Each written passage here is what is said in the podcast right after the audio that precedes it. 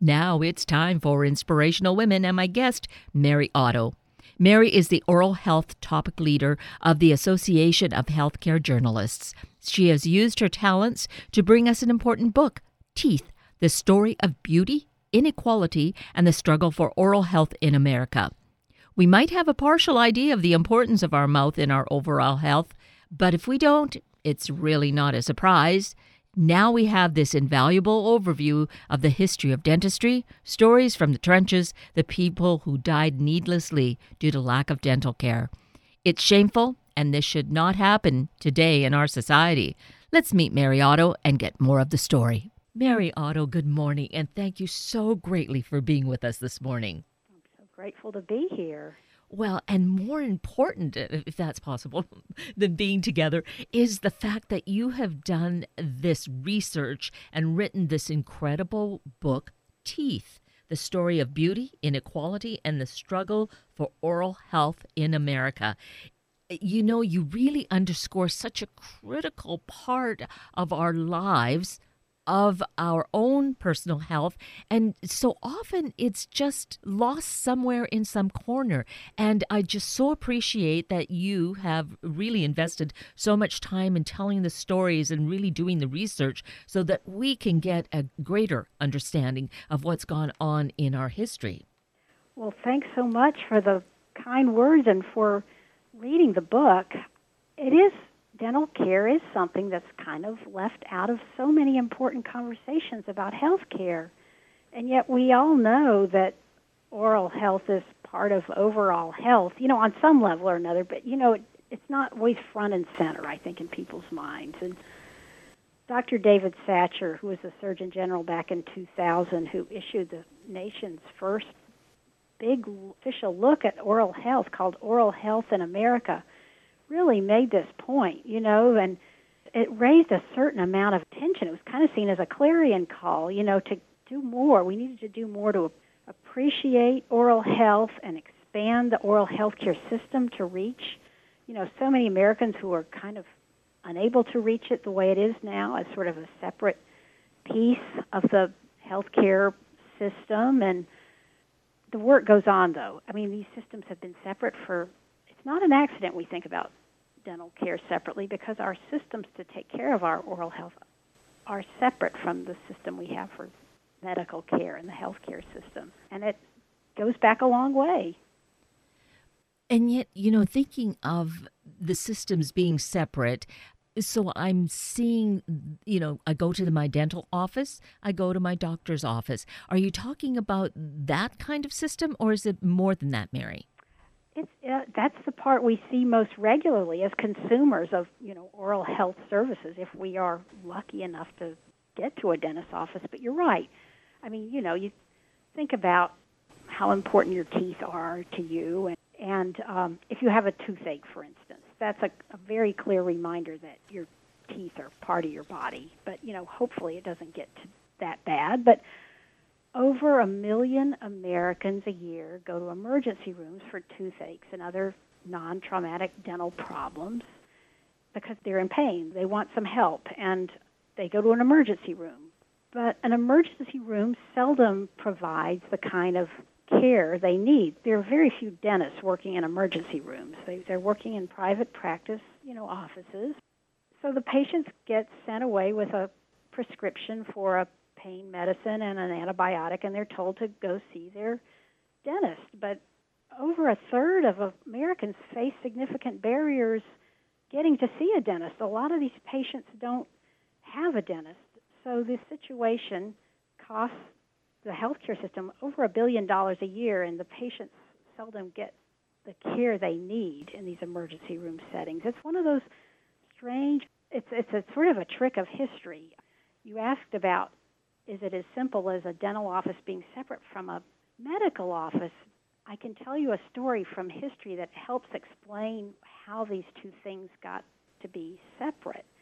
And I found it in my research. Since I'm based in Washington, it turns out the story didn't even turn out to have unfolded a long way away. It happened in Baltimore back in 1840 and that's when dentistry became a profession in America back in 1840 in Baltimore. the first dental college in the world opened there that year. And as this story is told, the founders of the school, uh, Horace Hayden and Chapin Harris, who were two, they were two early dentists. They were very sincere about their work. They were more or less self-trained. You know, back in those days, dentistry was considered kind of a kind of a trade. You know, you you learn it from somebody else who knew how to do it or thought they knew how to do it, like you know, and then you'd go off and do it yourself. And anybody who considered himself or herself a dentist was one. You know, blacksmiths sometimes did it on the side. You know, Paul Revere, the famous patriot, made dentures as well as he did he he made jewelry and silverware and stuff like that.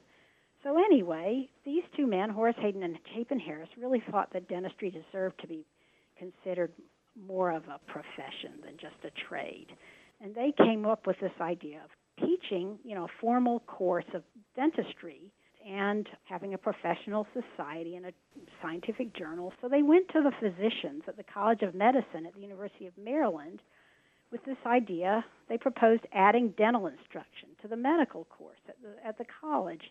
And the physicians, as the story goes, rejected the idea. They said the subject of dentistry was of little consequence.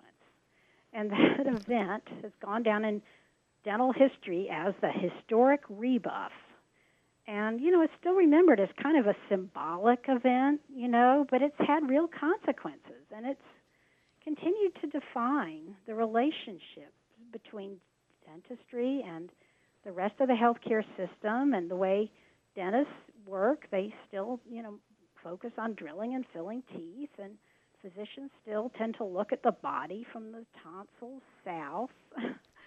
and, you know, medicine and dental research have have both evolved since 1840, but you know, oral and systemic disease and health are still kind of looked at as separate things, and although we know they're connected, we still have a long way to go to understand how how their their relationships, you know, and how to keep ourselves healthier orally and in terms of our overall health, you know.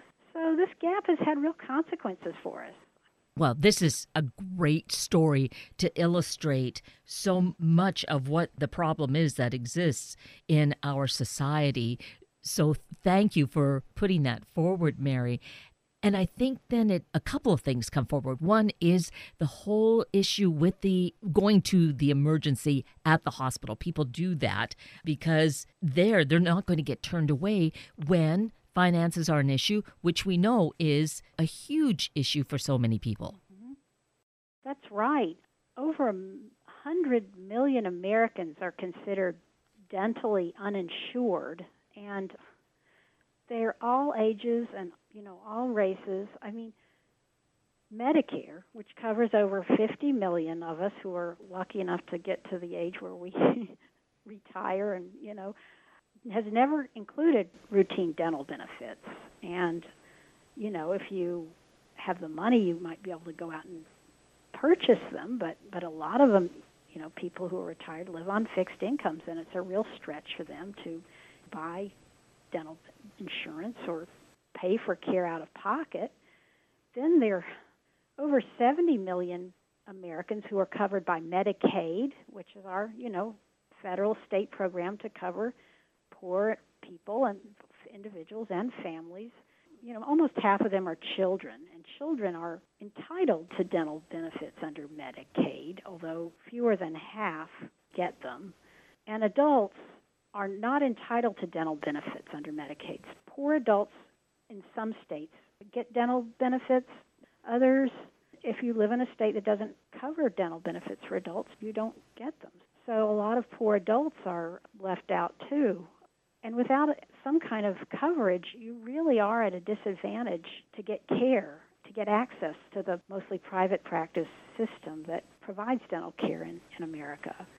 And, you know, there are other complications when you're poor as well. You know, having transportation to get to an office or being able to take off work to get an appointment for yourself or your child. These are significant issues for a lot of people in a lot of communities.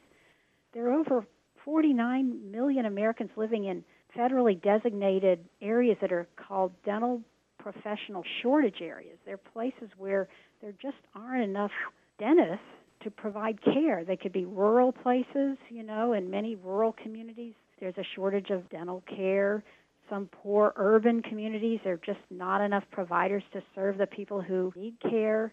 So, yes, there's significant barriers people face. And in many cases, they're more difficult to bridge than, than it is to get a, like a routine immunization for your child. This is a deep divide, and it's really hard for people to get over it sometimes. Well, one of the things that happens, and you share the stories in this book, Teeth, is that going to an emergency room yes, there are not dentists there. So it's such a very general diagnosis that is given along with prescriptions, which, depending on a person's ability to uh, have insurance to cover that, and likely they don't, then they're at a disadvantage. And there's a nightmare story of a young man who had that happen to him.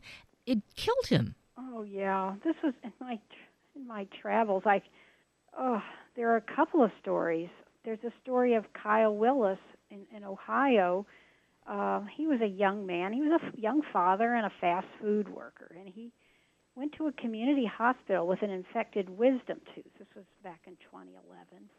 And he was given, like a lot of patients, prescriptions for a pain medicine and an antibiotic.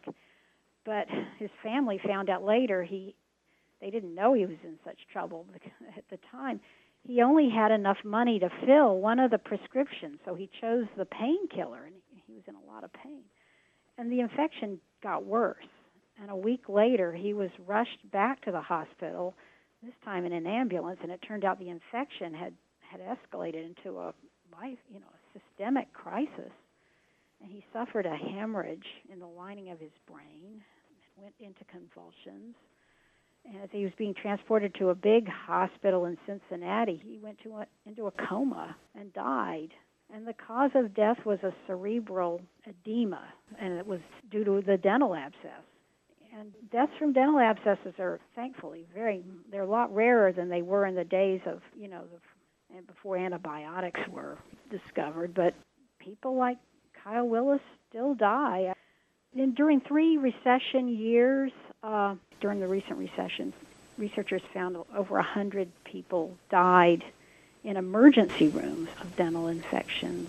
And it's beyond tragic to think of all the knowledge and information we have and the ability to take care of this and to have people die needlessly for something as simple as what goes on in our mouth and to have the overall medical profession not really embrace this to see and really make a difference with that connection. Yeah, systems are so complicated. You know, there's so many factors. And of course, you know, we just we've been witnessing this huge debate over the healthcare system, you know, it's ongoing.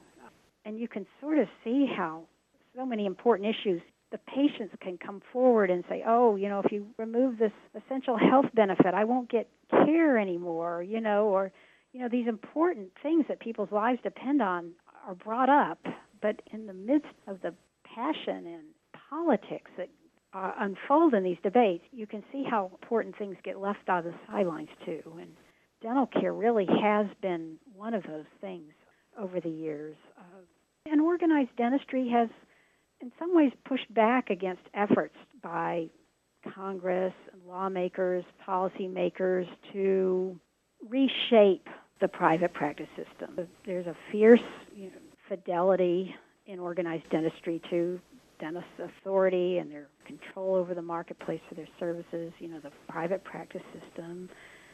So there's some formidable forces that have shaped the system we have today. But the changes are, are happening too. So it's kind of an interesting time to watch all this.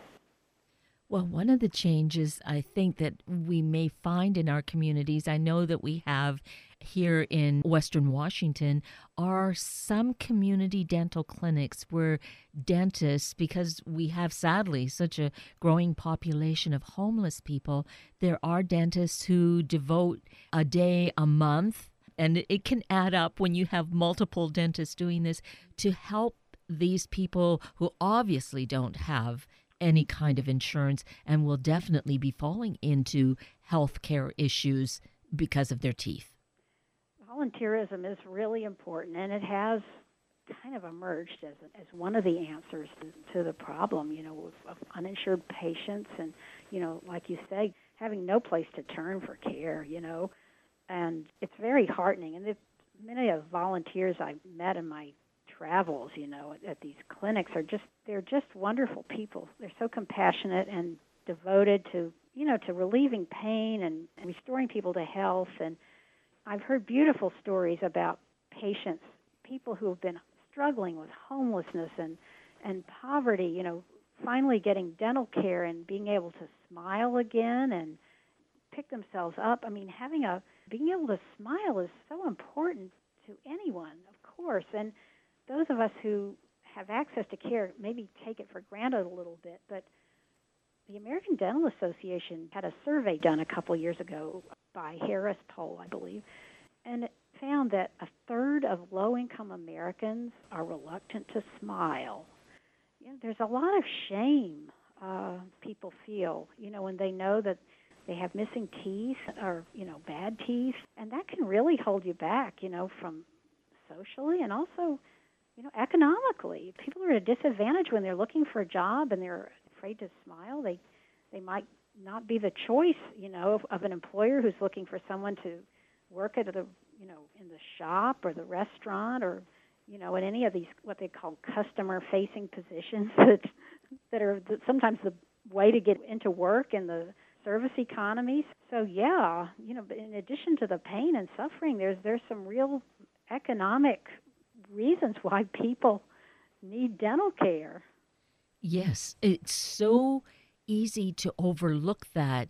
As I read that, Mary, I was thinking it's subconscious in our reaction to people who we see perhaps with uh, poor teeth, whether I'm embarrassed for myself, you know, I don't want to stare, or is it that some people look and say, oh my gosh, you know, and, and make a judgment and won't hire them so that they can have income, so that they can go down that path and, and get the health care that they need, right? That's right, exactly, and break that cycle. Yes.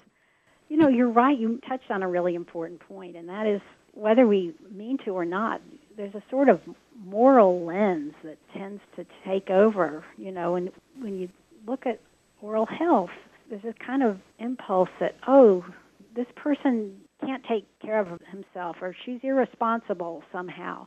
But you know, on the other hand, you you might be judging someone who's really never had access to basic care, you know, throughout their lives. So yeah. Yes, we need to step back, look inside, be compassionate before we rush to mm-hmm. those kinds of judgments.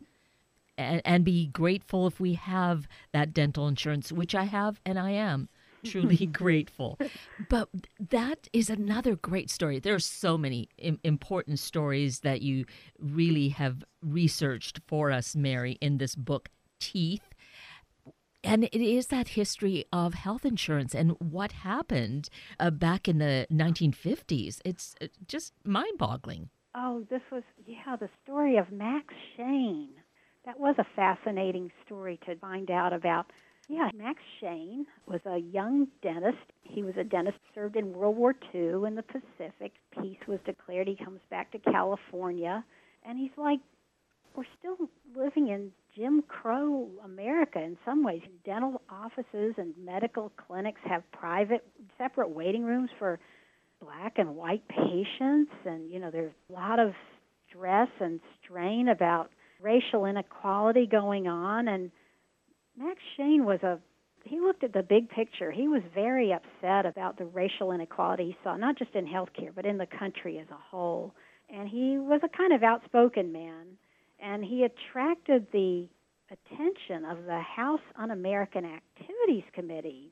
There was a congressional delegation that was focused on exposing the Communist Party activities in Los Angeles in the motion picture industry. And here was Dr. Schoen working in Los Angeles, and he was asked about rumored work that he did with this group. It was the Hollywood chapter of a group called the Civil Rights Congress, which was working to represent minority defendants in court and labor unions and, and groups like that. And Dr. Schoen went before the committee and they gave him a pretty hard time, but he was let go to go back to his work.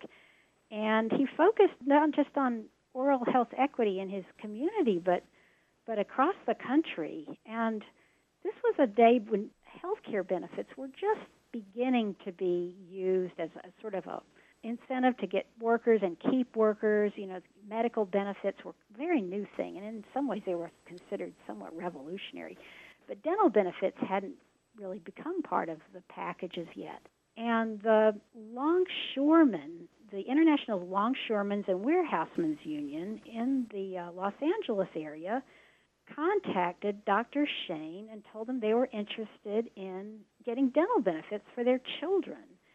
And he went to work on this project and created a dental benefit for them, for the longshoremen. And he created a salaried, integrated group practice to provide care to these children at a fixed rate that the union would pay each month and didn't matter what kind of care the children needed you know these dentists and hygienists and the rest of Dr.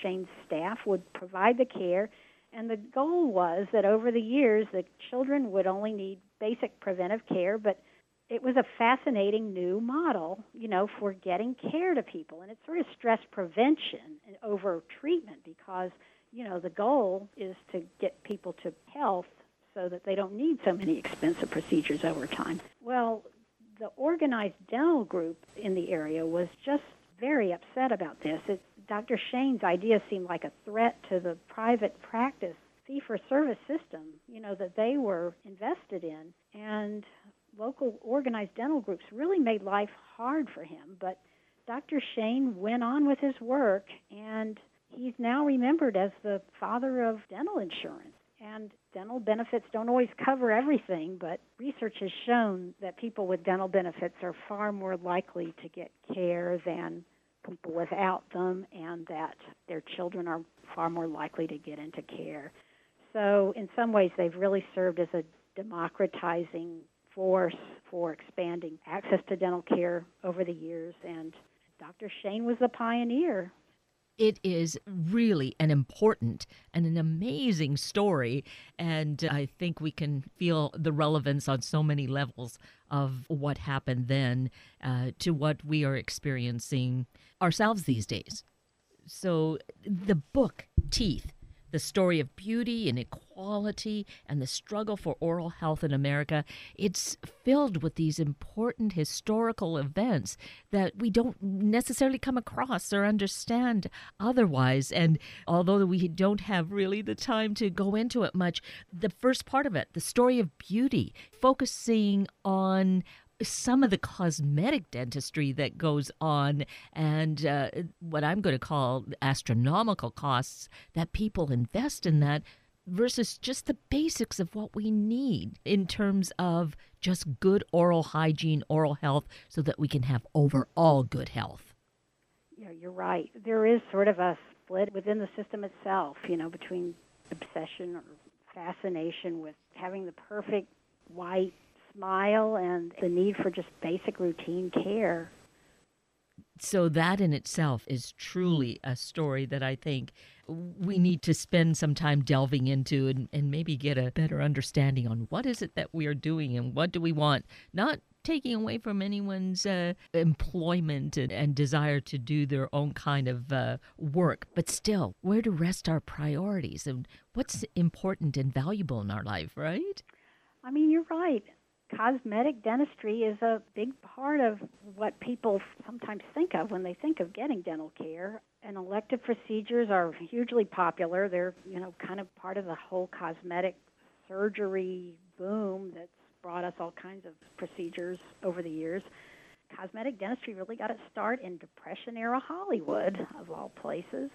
You think about it, uh, the Hollywood smile was born there, and thanks to a dentist named Charles Pincus, who went to the movies back in the dark days of the Depression and looked up at the silver screen and saw these movie actors, and film was still a pretty young industry back then, and not all the actors had what we would consider perfect teeth nowadays. And Dr. Pincus thought there was a place for him in the movie industry. So he invented these little appliances. They were called Hollywood veneers. They were like snap on teeth that you could put over your natural teeth. And many, many movie stars needed these and wanted these. In fact, one of his most famous patients was little Shirley Temple. You know, she was only six when she became a great star.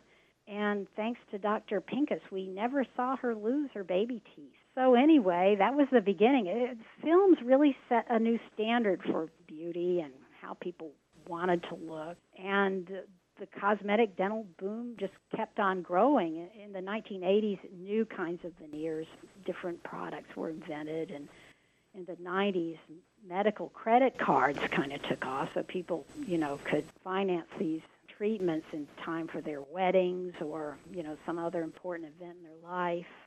Beauty pageant contestants and you know, aspiring public personalities see these as real important step on their way to fame and fortune. So, yeah, they're a big deal. And just really in general for, you know, a fairly significant part of the population, what is it that we spend on teeth whitening products every year? Yeah, it's like a billion dollars just on, you know, tooth whitening products. And then of course a lot of these cosmetic smile makeovers and things cost thousands and thousands of dollars each. So yeah, yeah, it's a big industry. We need to get back to the basics. And that's perhaps the knowledge, the, the awareness of this history, what has gone on, and where we need to put some energy in the effort to make dental care accessible, to make it more equitable for all of us, to see that it needs to be there for every person, thus the society, to be able to just live life in a better and in a healthy way, right, Mary? Well, it is so important. I mean, just to be able to eat and speak and smile. I mean, those are such basic things. Yes. They really are. Yes. That they are. And I feel that in this wonderful book, Teeth, filled with great stories, really good history told in such a way that is really so captivating. Teeth, the story of beauty, inequality, and the struggle for oral health in America. Mary Otto, you have really given us an important insight, a great gift as to what our work needs to be. Well, thank you so much. I'm so grateful to have a chance to talk with you about it it's been a wonderful experience for me, and I trust for those who really take advantage of not just hearing you speak, but pick up a copy of the book, mm-hmm. which of course is available at all of our favorite book sources, right, Mary? I hope so. if not, ask for it, right? Yeah, absolutely. And there's a the wonderful publisher is the New Press in New York. If you have trouble finding it or want to learn more, you can look it up on www.thenewpress.com. Great. Well, again, many, many thanks, and I appreciate who you are and the work you do, Mary Otto. Well, I'm so grateful to be with you, Kate. Thank you. And with that, we are at the end of a very full hour of Inspirational Women with Mary Otto and Sunday Morning Magazine with Robert Barnett. I'm Kate Daniels, your host, and I greatly appreciate your sharing this hour with me and these special guests. For details you might have missed or information you'd like to know, please just send me an email, kated at warm1069.com, and I will get right back to you. Also, if you'd like to listen again or share these important stories with your family and friends, find the podcast. It's on our Warm 1069 webpage just by clicking on the on air tab and then looking for the show and guest names. I now wish you and your family a day of good health, focusing on the details of our life to have great health.